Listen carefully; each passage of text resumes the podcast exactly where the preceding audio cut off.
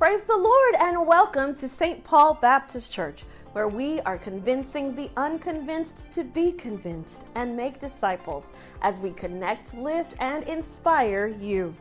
I'm Reverend Kelly Baptist, and we are so excited to have you connect with us in our Power Pack TNT study experience.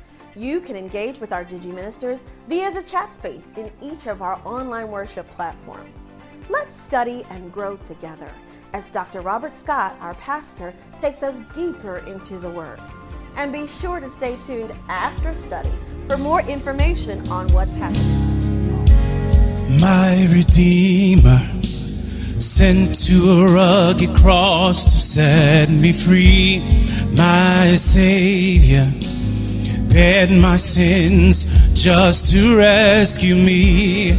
My replacement took my place so I wouldn't have to die. My provider. Now I have everlasting life. Just to know Him, just to know Him. Jesus Christ, the Son of the living God. Just to know him, just to know him. Jesus Christ, the Son of the living God, risen Savior, rose from the dead so I could rise again. Awesome ruler, crucified just to call me friend, hope of glory one day I will get to see his face. I'm so grateful. He loved me enough to gladly take my place. Just to know him, just to know him. Jesus Christ, the Son of the living God. Just to know just to know him. Jesus Christ, the Son of the living God. Oh, how he cares for you, cares for me. Oh, how he cares for you, cares for me. Oh, how he cares for you, cares for me. How he cares for you, cares for me.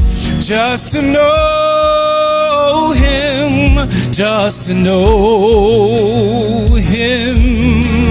Jesus Christ, the Son of the living God. Just to know just to know him. Jesus Christ, the Son of the living. Jesus Christ, the Son of the living. Jesus Christ, the Son of the living. Jesus Christ, the Son of the living. Jesus Christ, the Son of the living. Jesus Christ, the Son of the living. Jesus Christ, the Son of the living God.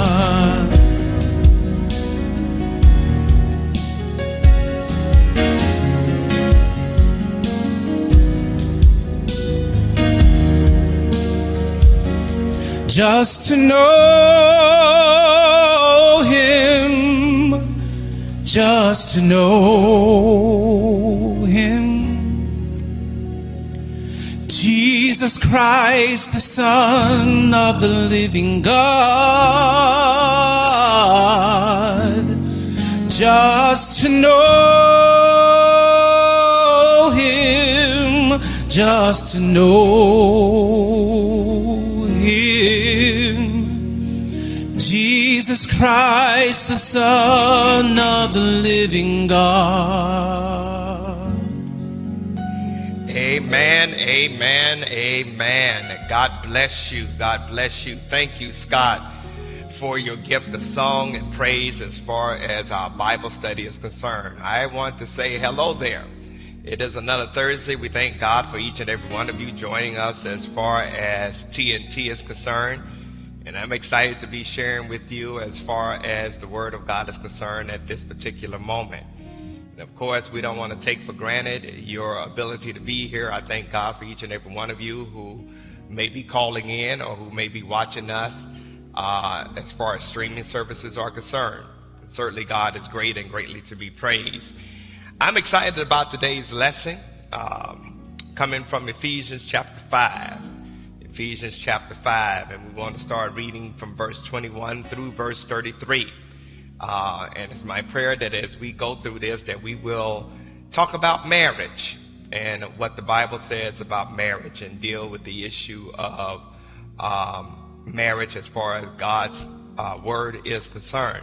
But before we do that, we want to have a word of prayer and sense and seek the uh, teacher, the Holy Spirit, to come and to illuminate our hearts and our minds and what it is that God would have for us to do.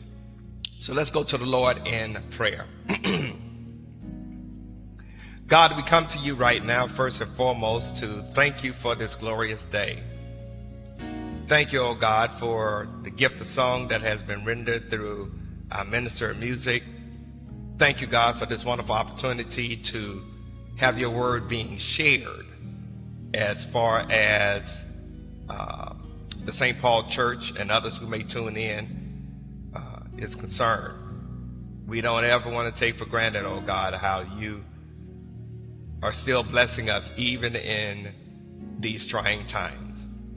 So, God, if you, the master teacher, will show up, teach us your precepts, and let your word be a lamp unto our feet and a light unto our pathway, God, show yourself mighty and show yourself strong. It is in the name of your Son, Jesus the Christ, we pray and we claim it done. We hope and pray that those that hear this prayer will say, Amen. Amen. So, Ephesians chapter 5. And I want to start today's lesson on verse 21. And we will read through verse 33. And this is a huge passage of scripture. And it is my prayer, it is my prayer that we will uh, hopefully uh, give you some insight into the writings of Paul when it comes to, to marriage. I do want to just say that from the outset that when a lot of people read this passage, uh, they tend to uh, misinterpret it, and based upon misinterpretation, they tend to misapply it. So it's my prayer that during our time of sharing, that as we go through this particular text, that you will gain and glean uh, a better insight and a more positive interpretation that will allow for you to do what it is that God would have for you to do. So I want to be very intentional as far as our time together is concerned. So, starting at verse 21, where it says, submitting to one another in the fear of the Lord, submitting to one another in the fear of the Lord. And then it says, Wives, submit to your own husbands as to the Lord. For the husband is the head of the wife, as also Christ is the head of the church, and he is the Savior of the body. Therefore, just as the church is subject to Christ, so let the wives be to their own husbands in everything. Husbands, love your wives, just as Christ loved the church and gave himself for her, that he might sanctify and cleanse her with the washing of the water by the word, that he might present her to himself a glorious church, not having spot or wrinkle or any such thing, but that she should be holy and without blemish. So husbands ought to love their own wives as their own bodies. He who loves his wife loves himself. For no one ever hate his own flesh, but nourishes and cherishes it, just as the Lord does the church.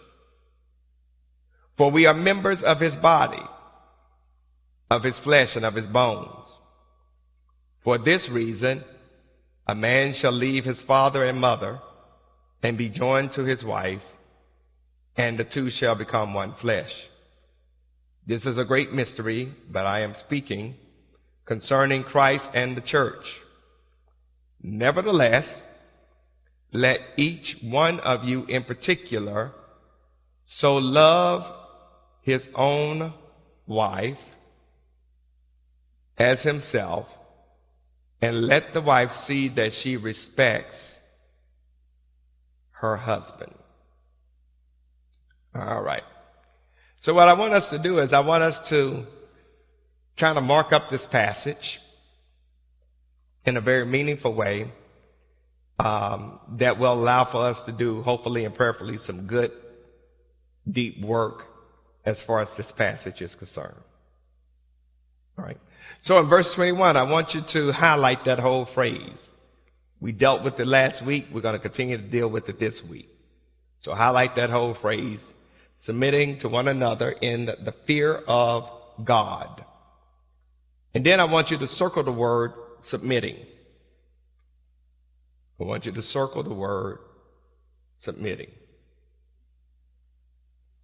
Okay? All right. Wives, submit to your own husbands as to the Lord. I want you to circle the word submit. And I want you to draw a line from the word submitting to the word submit.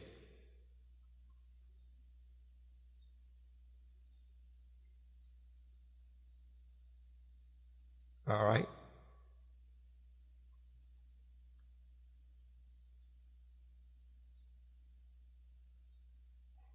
All right. Let's continue. Um, for the husband is the head of the wife, as also Christ is the head of the church. I want you to highlight the phrase, for the husband is the head of the wife, and I want you to circle the word head. As Christ is also the head of the church, I want you to highlight that phrase, Christ is the head of the church. And I want you to circle the word head there.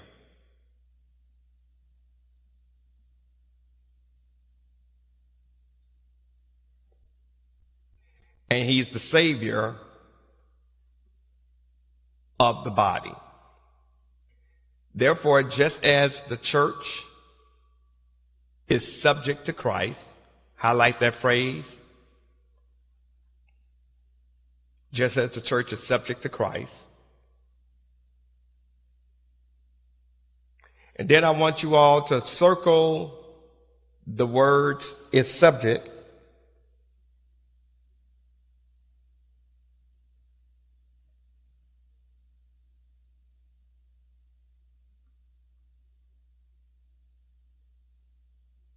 And as you circle the word its subject, I want you to draw a line from its subject to the word submit.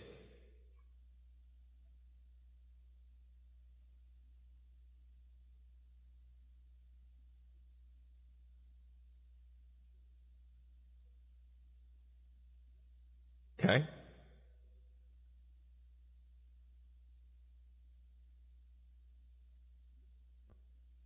All right. So let the wives be to her own husbands in everything. Verse 25. Husbands, love your wives just as Christ also loved the church. I want you to circle the word love. Just as Christ also loved the church, I want you to circle the word L O V E D, loved, and gave himself for her. Verse 26, that he might sanctify and cleanse her with the washing of water by the word. Highlight that whole phrase, verse 26.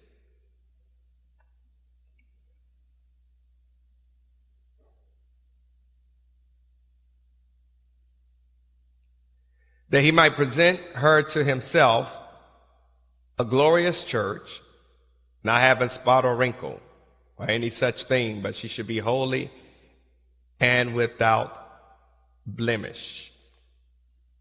So husbands ought to love, I want you to circle words, to love their own wives as their own bodies. He who loves, I want you to circle the word loves, his wife loves himself. I want you to circle the word loves himself. For no one hateth his own flesh, but nourishes and cherishes it, just as the Lord does the church. For we're members of the body of his flesh and his bones. Verse 31 For this reason, a man shall leave his father and mother and join to his wife, and the two shall become one flesh. Highlight that phrase. This is a great mystery, but I'm speak, I speak concerning Christ and his church. Nevertheless, let each one of you, in particular, so love, circle the word love, his own wife as to himself and let the wife see that she respects. I want you to circle the word respect her husband. Now, I, I want to start off this this conversation because unfortunately many people in today's culture go to one of two extremities when it comes to interpreting this passage of Scripture. The first extremity is that you have a group that want to maintain, as far as the idea of submitting or submission, is the idea of really being a slave. Uh, that you have no rights, that you have to do everything that someone tells you to do. So that's one extreme. The other extreme is that there are people who totally disregard this passage of scripture that deals with submission and basically says that you can't take what Paul is saying and apply it to today's culture. Because basically Paul in their view, was a misogynist, highly patriarchal, and disregarded the rights of women. And in his disregard for the rights of women, that in today's culture, we have the right to kind of brush this text to the side and kick it to the curb. And unfortunately, even in today's culture, there are a lot of people who would dismiss the writings of Paul, particularly when it comes to how Paul wrote about slavery and how Paul wrote about wives being submissive to their husbands.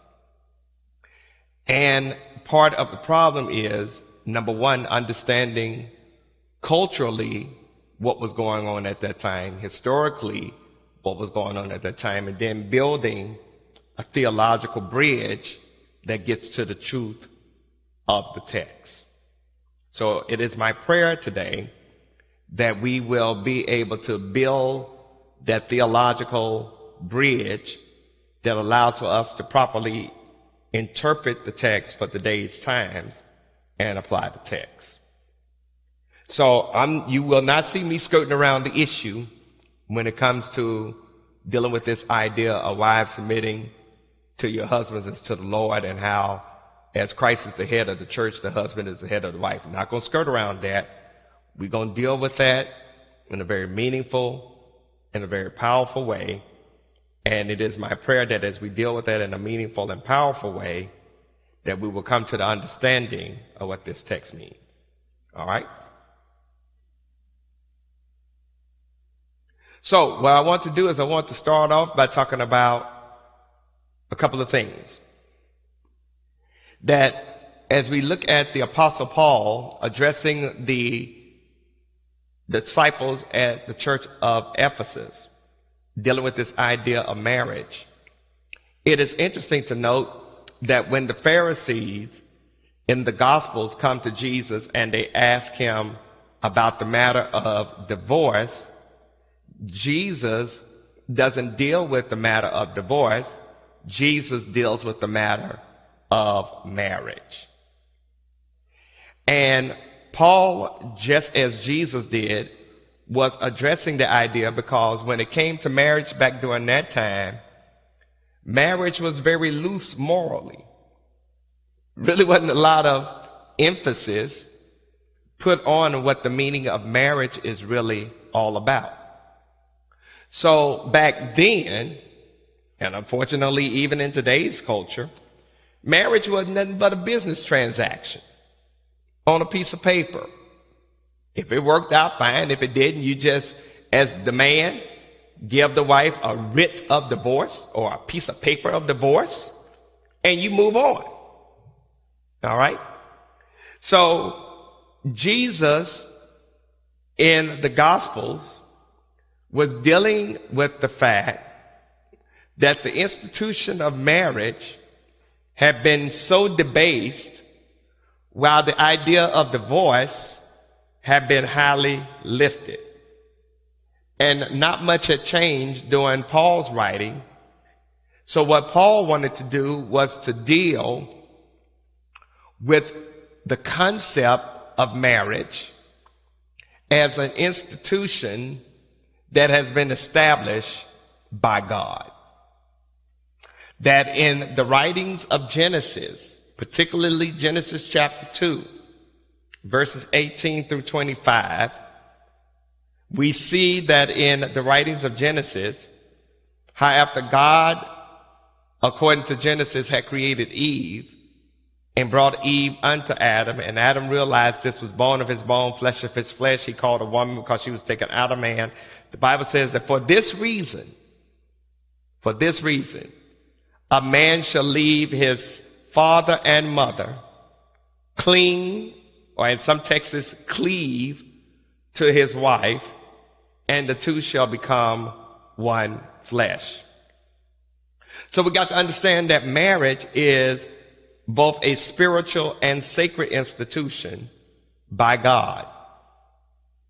And unfortunately, we see that marriage really devolves after the fall, or the coming together of a man and woman devolves after the fall.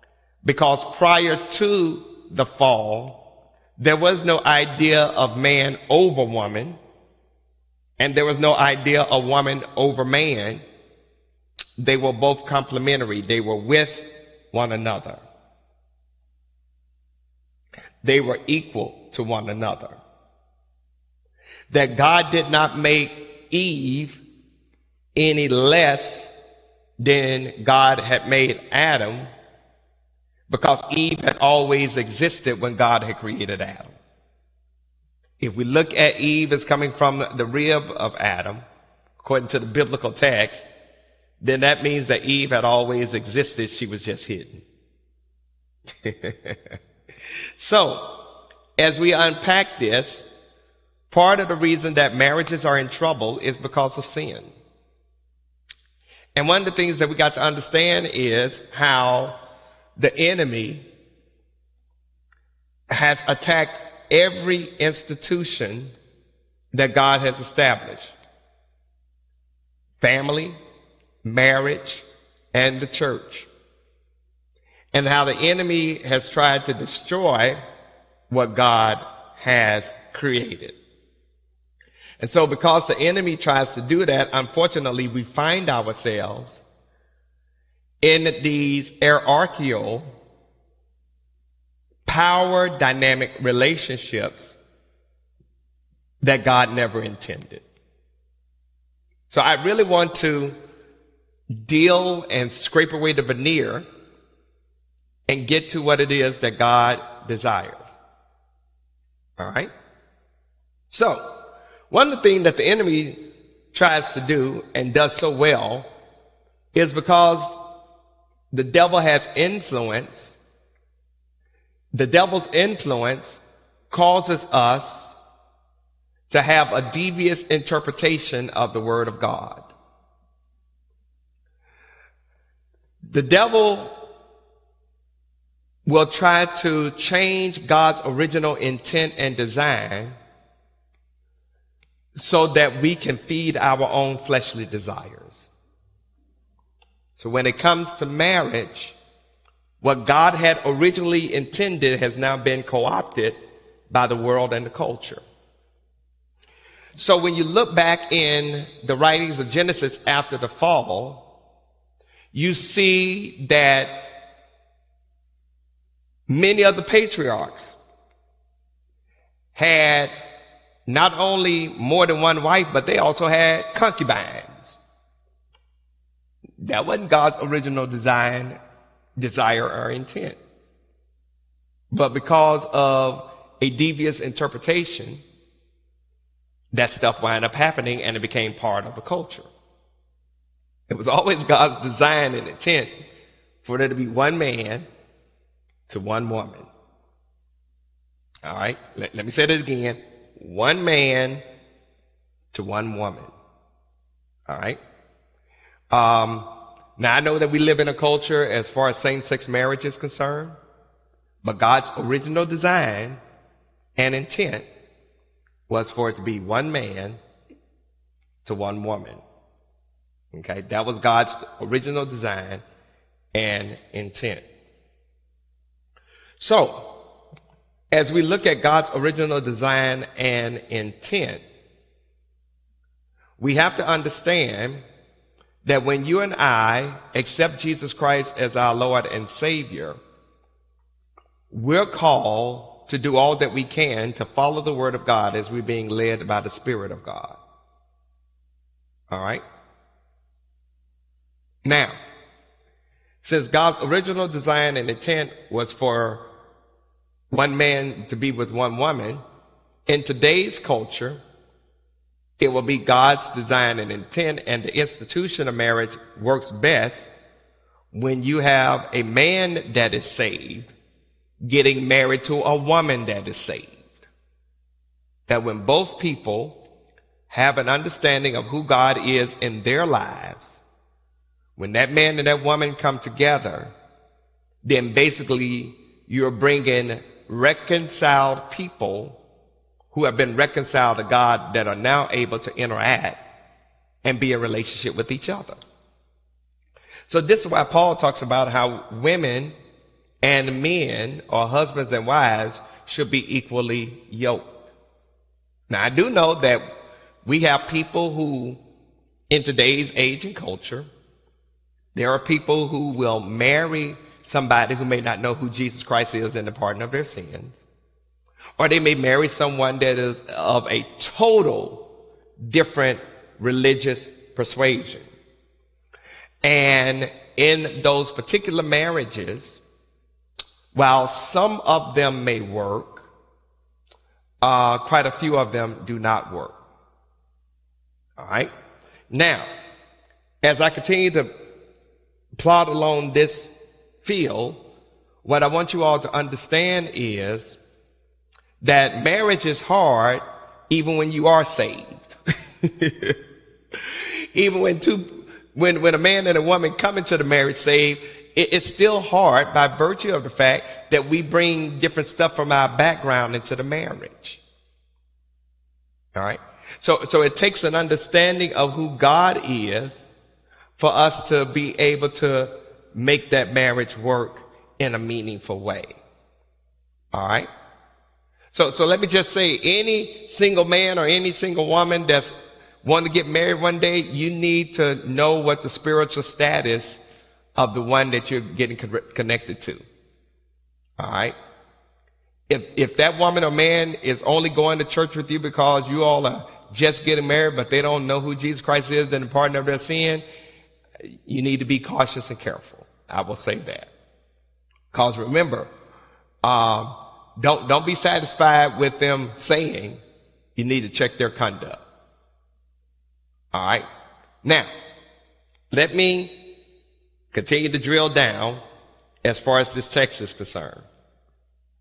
Because marriage that is established by God will not function without application from the Word of God. And unfortunately, people will try to twist the truth of the Word of God. All right? Um, one of the things that I want you all to understand is that does God hate divorce? Yes. God desired that we do not get a divorce. He hates divorce.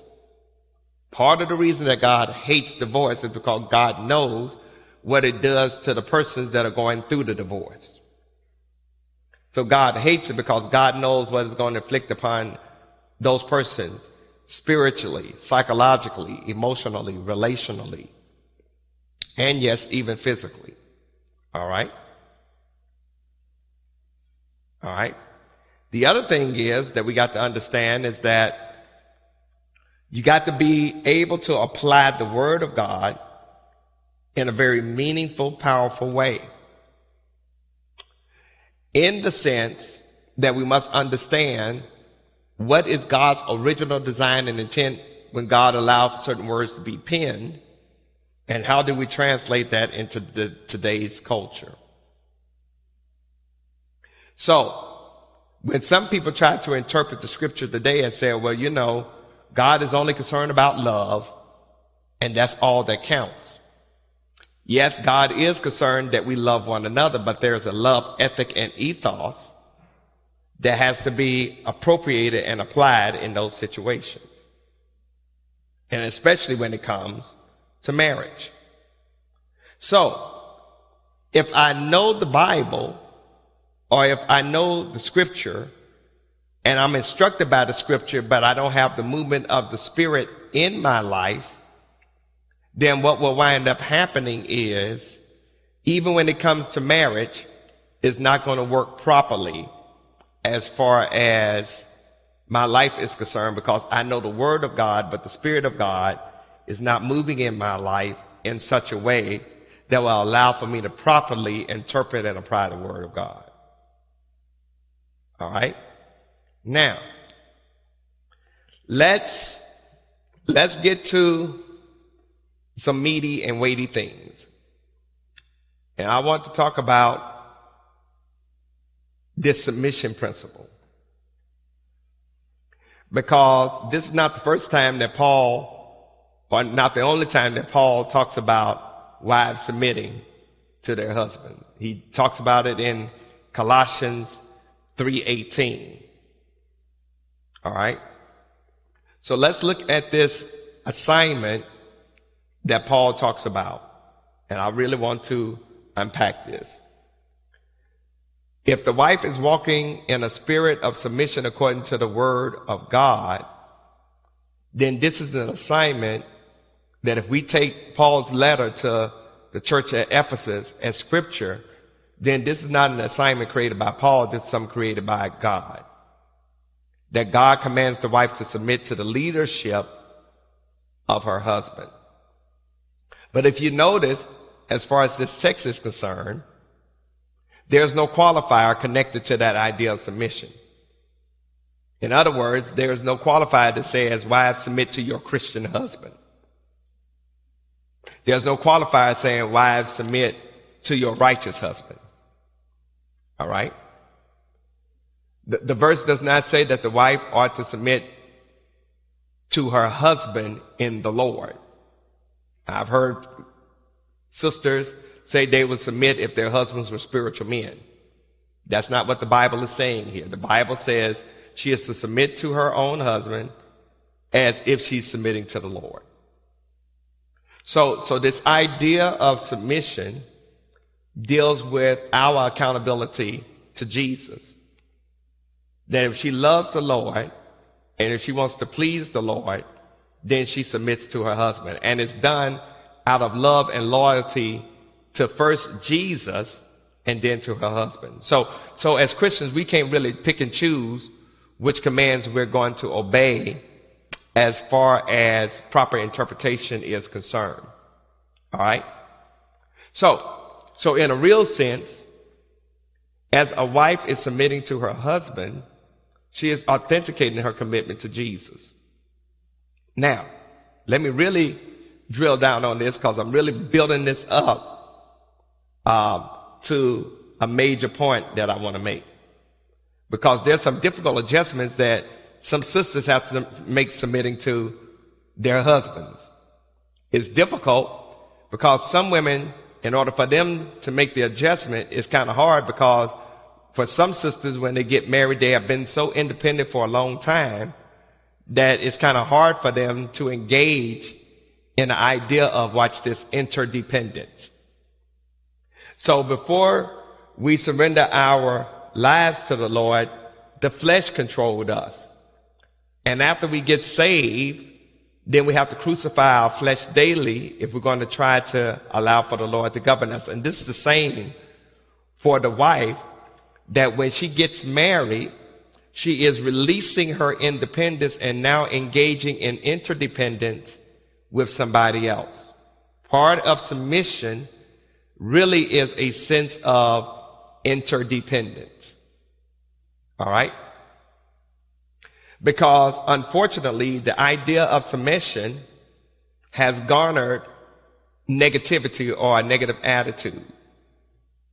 And what Paul is saying is that if you're going to do this idea of submission, it should be done without negative attitude. In other words, the wife should not be saying to her husband, I'm going to submit to you because the Bible told me to, but I really don't want to do this. Because that dishonors God. So let me continue to build this case because I'm getting ready to drop something very major on you. Now, why is the wife asked to submit to the husband or, or suggested to submit to the husband as to the Lord? Because according to Paul, the husband is the delegated authority in the marriage. For as the husband is the head of the wife, just as Christ is the head of the church. In the, the Greek, the word head, head is kephale. All right. And it's the same in the Greek for his husband is head of the wife, Christ is the head of the church. Now, the word head in scripture refers to authority, not superiority. Let me say that again. The word head in scripture refers to authority, not superiority. Man and woman are equal in God's eyesight. Male and female are both cre- created in the image and the likeness of God. Male and female bring their gifts and graces to one another and they engage in the act of co-creation with God. So man is not superior to woman. Woman is not inferior to man. Woman is, man is not over woman, but he is the delegated authority. So for example, when we look at our society from a governmental perspective, or when we look at um, places of employment, or when we look at uh, different ideas as far as how we relate to various institutions of society.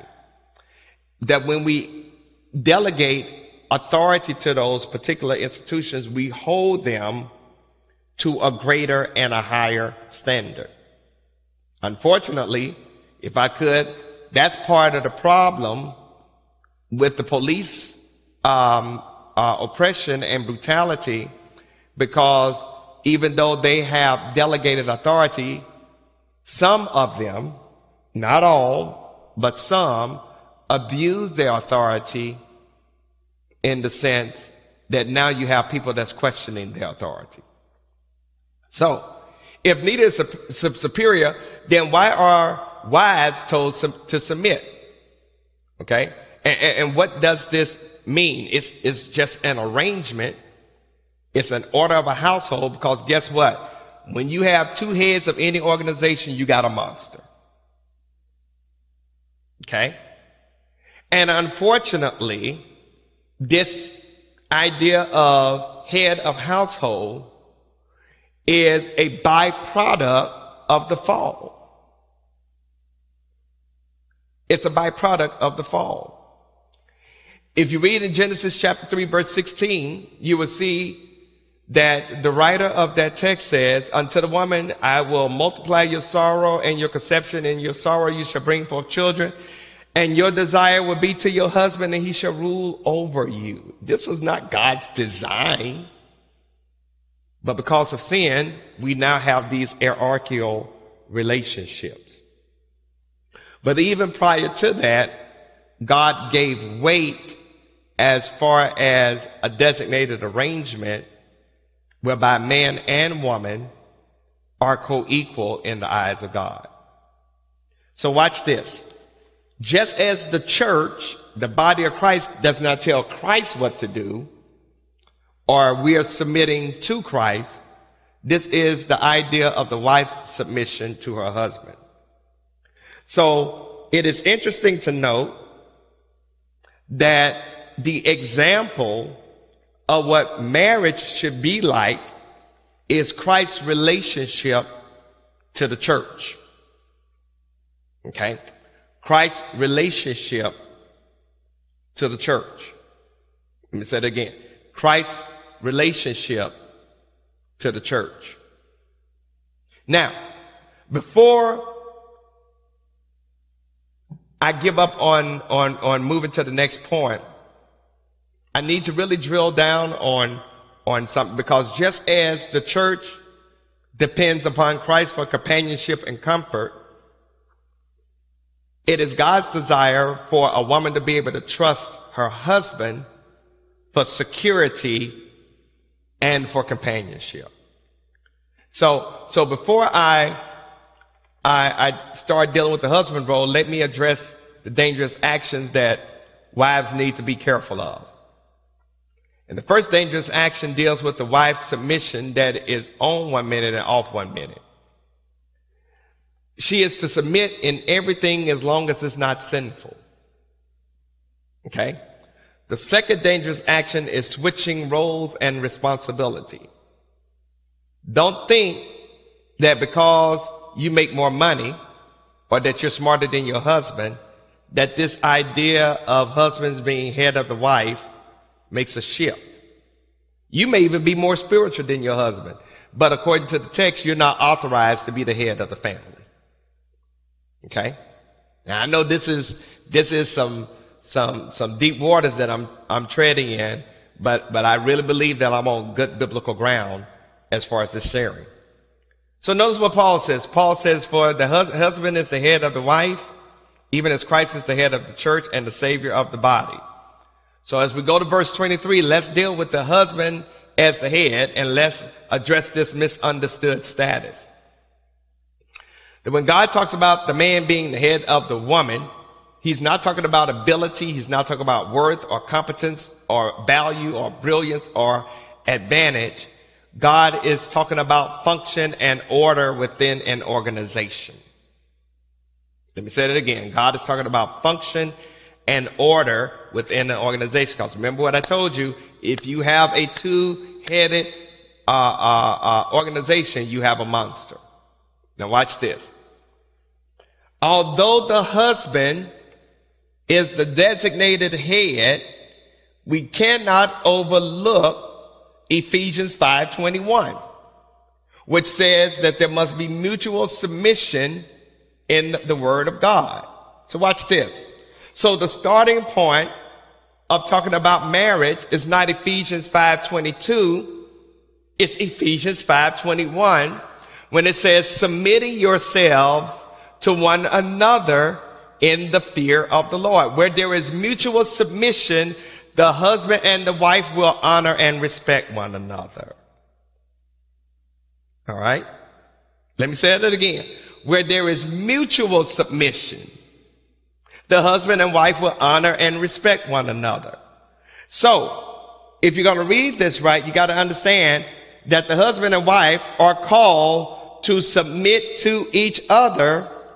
Then the wife is called to submit to her husband because as the husband is the head of the wife, Christ is the head of the church, and the husband is told to love the wife as Christ loved the church.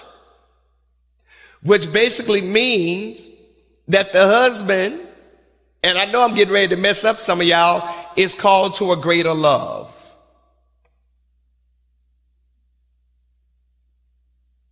The husband is called to a greater love. Because what did Christ do for the church? gave his life. What did Christ do for the church? Gave up everything. what, what did Christ do for the church? Die. The husband, within the context of a Christian marriage, while the wife is called to submit, the husband is called to a greater love. So, so, so let me, let me dig deeper. Husbands, love your wife as Christ loved the church. And I want y'all to understand that the word love here is not eros. It's not a romantic love. It's not philia. It's not a friendship love. It's not storge. It's not a family love. It is agape. And agape love is unconditional love. It is the love that Christ had for the church. In other words, it is love as a principle, not as an emotion. See, eros is love as, a, as an emotion. Philia is love as an emotion. Storge is love as an emotion. Agape is love as a principle. Which means that, that when you engage in agape love, when you engage in agape love, it ain't about your feelings. It is about you making a choice. That when you, when you, when you engage in agape love, it is an unconditional love that calls you to a greater love. So when you read all throughout Ephesians, this particular pericope, you keep saying how the husbands are to love the wife. You don't tell the wife to love the husband. The husband loved the wife, agape love, just like Christ loved the church. All right? Okay? It's a sacrificial love. It's an unconditional love. Watch this. It, it is the husband loving the wife even when the wife don't submit. Just like Christ loves the church even when we don't do everything that he tells us to do. Wow. I know this is deep. And, and, and, and, and, and, and I don't need for folks to start getting mad because you want to be stuck on submission, but you don't want to make the transition to talking about the love the man brings to the table or the husband or the love that the husband should bring to the table. Because guess what? If the husband is loving the wife unconditionally, then the wife has no issue with submission.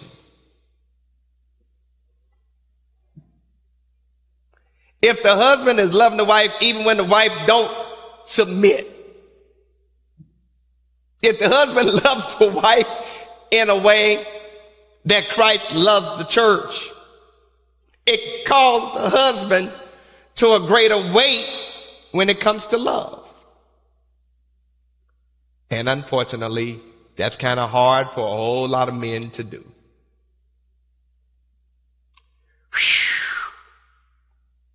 Because the love that Christ has for the church transforms her.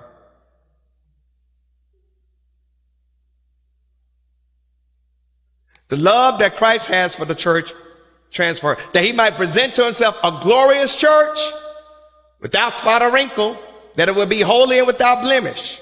Verse 26 to 27. The problem with so many of us, we are great at seeing blemishes and spots and wrinkles and faults and frailties and failures. But when you have the love of Christ, the love of Christ looks beyond our faults because he knows what he's transforming us to become.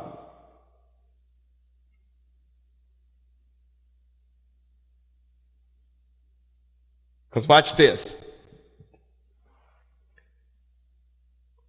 So men are to love agape their wives as their own body.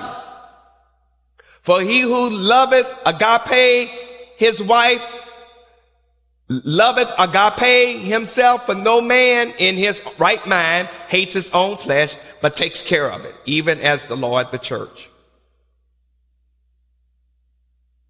A person who cuts himself, curses himself, beats himself, injures himself, we make the determination that there is something mentally off. So a man should love his wife the way he loves himself. I'm telling you now, again, the word love here is agape. It's agape. The word cherish means to hold dear and treat with warmth due to the value and worth. Okay? The word nourish means to feed, clothe, provide, nurture, look after. You cherish and nourish your body because you love it. Husbands are expected to treat their wives with warmth due to the fact they value the, the wife and they feel the wife is worthy. They ought to feed the wife, clothe the wife, provide for the wife, nurture the wife, look after the wife. Because that's what Jesus does for the church. Watch this. And they ought to do that even if the wife does not, quote, submit.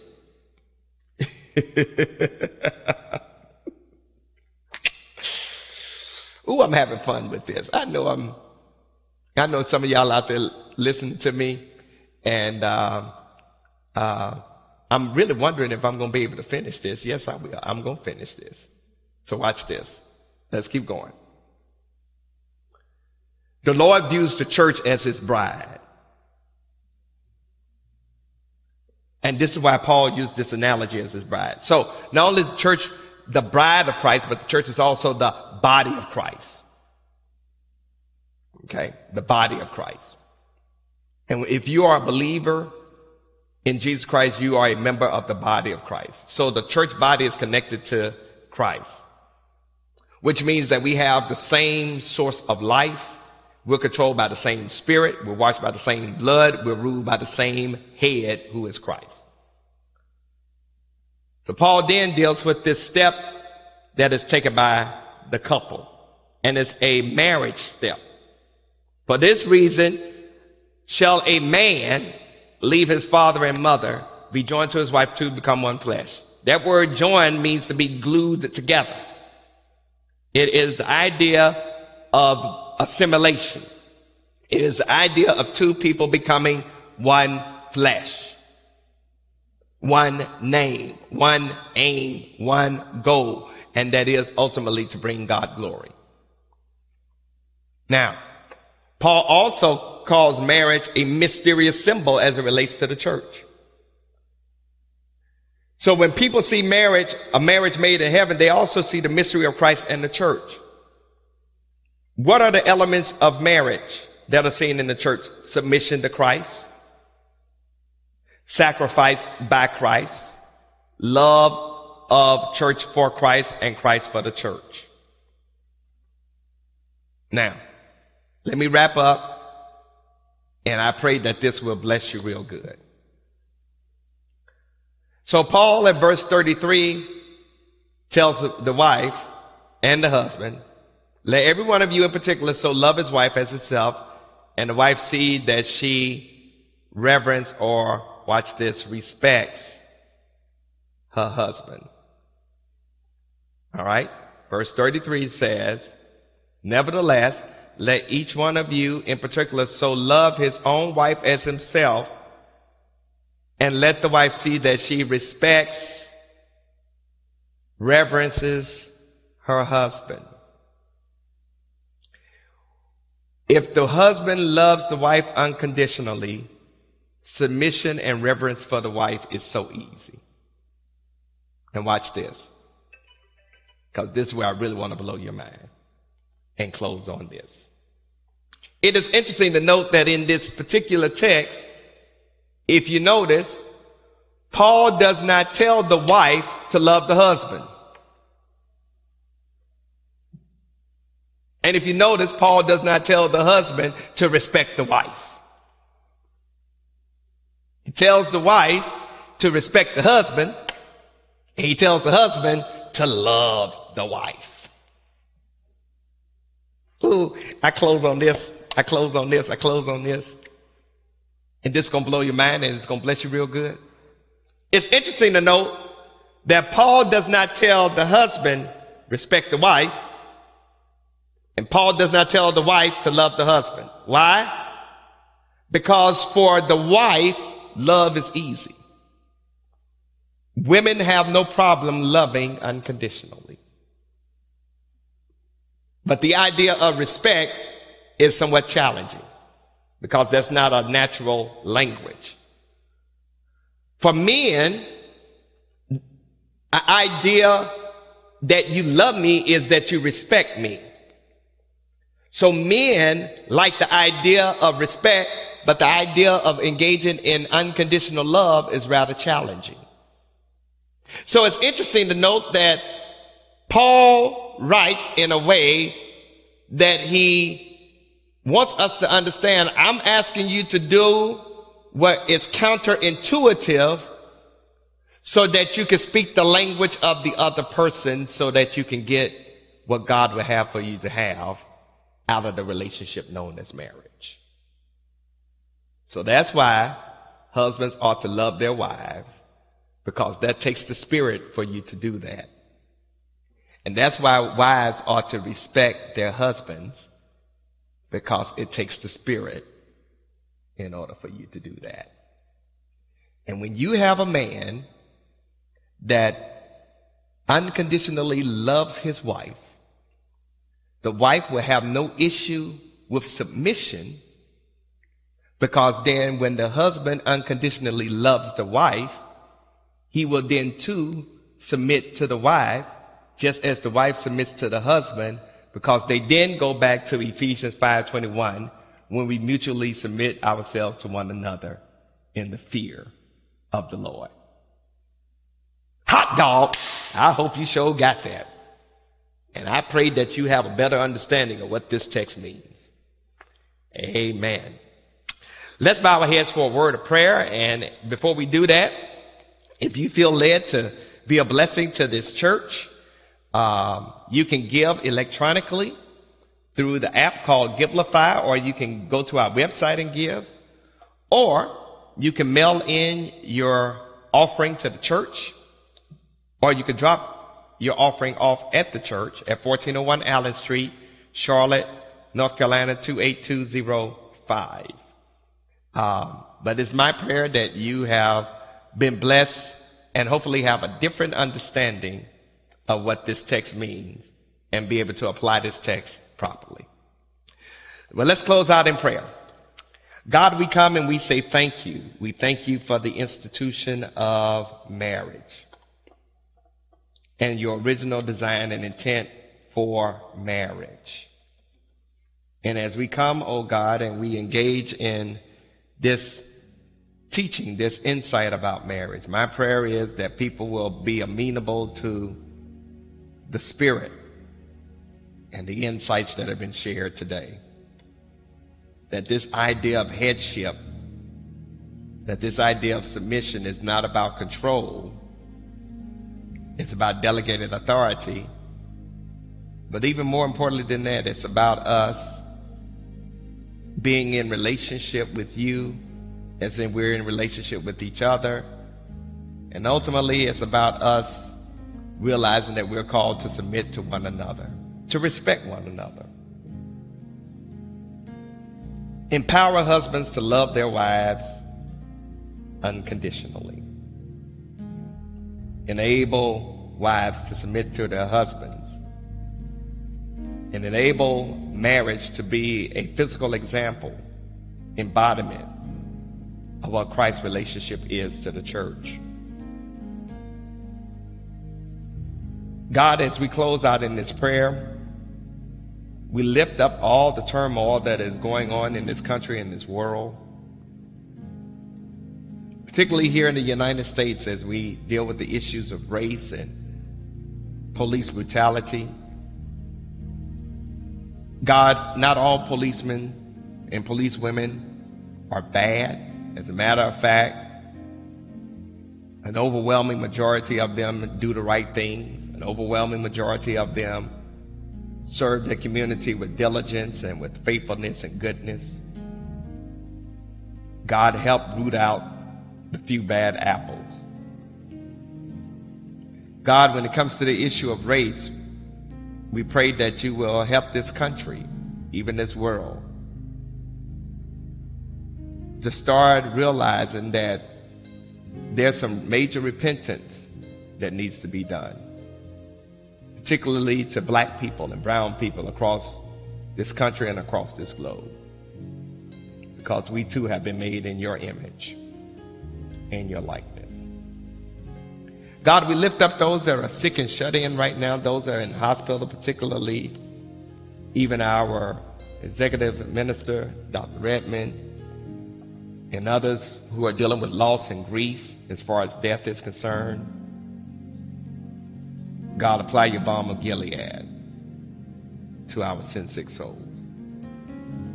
And then, God, make us more receptive to hear your word through teaching and preaching on Sunday. It is in the name of your Son, Jesus the Christ, we pray. And in his name we claim it done. Amen. God bless you all. May heaven smile upon you and may God's peace be yours. Miss you all immensely. Uh, I can't wait until we can come back into the sanctuary as a family. But until then, continue to check us out on our streaming platforms and on our teleconference calls. And may this word seep into your heart. God bless. Take care.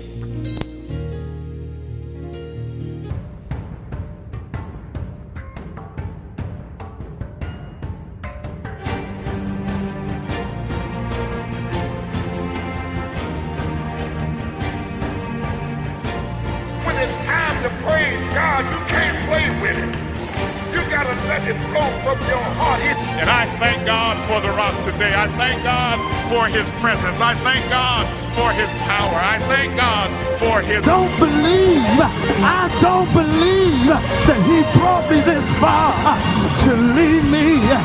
You ought to tell somebody.